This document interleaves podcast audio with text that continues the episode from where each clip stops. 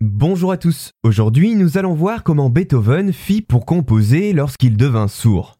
Vous vous en doutez, la combinaison entre surdité et virtuosité peut apparaître comme très complexe, notamment pour un musicien.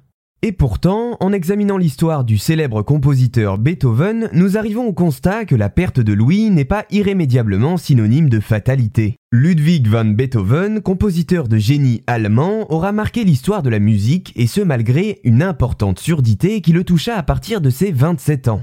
Inclassable, représentant la figure de l'artiste libre et indépendant, le virtuose né à Bonn en Allemagne en 1770 n'aura cessé de montrer son talent en improvisation et son indiscutable capacité de composition en dépit de sa perte de l'audition.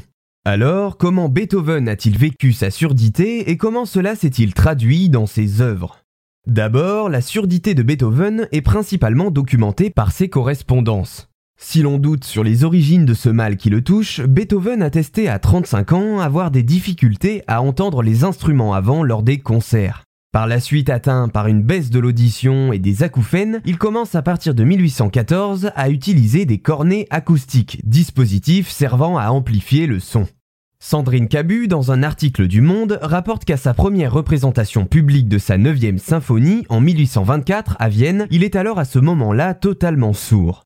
Il tente par tous les moyens de cacher sa surdité au grand public et devient distant avec le monde pour se concentrer sur son art, unique obsession qu'il cultive encore et encore. Privé de Louis, il correspond par écrit avec ses interlocuteurs et cherche à ressentir sensoriellement, par tous les sens, les vibrations musicales. Et c'est cela qui le pousse, selon deux principales hypothèses, à mettre en place des techniques spéciales pour composer. La première est le fait de casser son piano. Débarrassé de ses pieds, il positionnait alors son piano à terre, ce qui lui permettait de mieux ressentir les ondes sur le sol. L'autre hypothèse rapporte le fait qu'il se servait d'une règle en bois qu'il plaçait entre ses dents et de l'autre côté sur la table de piano.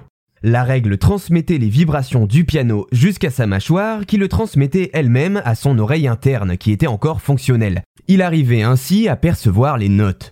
La surdité aura fait abandonner l'activité de chef d'orchestre à Beethoven, qui se sera alors concentré sur la composition. Capable de se représenter la musique mentalement, il écrira quelques-unes de ses œuvres les plus complexes, comme la Hammer Clavier, une de ses dernières sonates. Le travail récent de certains experts montre que Beethoven, dans sa perte progressive de Louis, a peu à peu privilégié les sons médiums et graves qu'il percevait mieux, puis une fois totalement atteint par la surdité, est alors revenu à son, je cite Sandrine Cabu, monde musical intérieur. Voilà, vous en savez un peu plus sur Beethoven et sur la manière dont il est arrivé à transcender son mal pour créer.